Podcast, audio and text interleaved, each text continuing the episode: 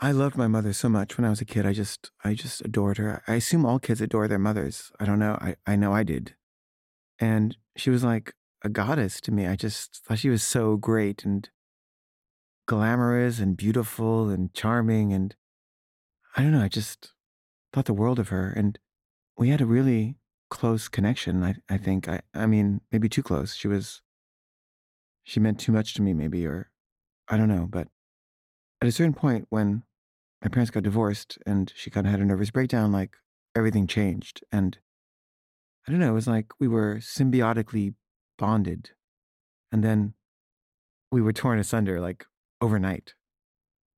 And I was sent to boarding school and it was just never the same again. And I started to like see her as flawed and critical and vain and just didn't agree with her values anymore.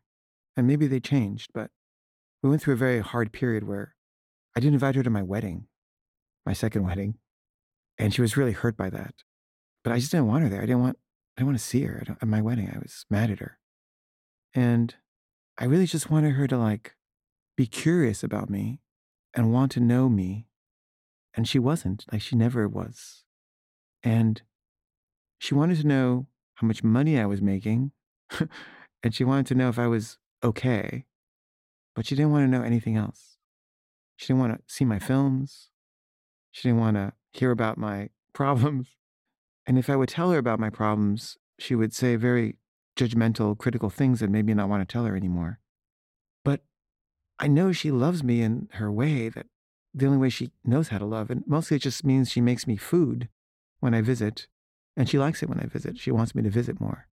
But I don't like visiting that much because I get really depressed because I want her to want to know me.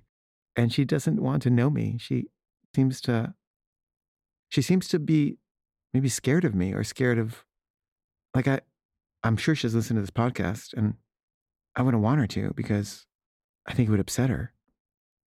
So we have this kind of very ritualistic relationship where I call her once a week and we talk amiably and in a friendly, civil way. And there's affection there, but there's no communication except just to say, I love you. I love you too. And, and that's it. That's really, there's nothing else. And I tried for years to change that, but I eventually just gave up. And I just tried to accept that she's the way she is and can't give me what I've always wanted from her, which was just interest, just a gaze of interest and of appreciation.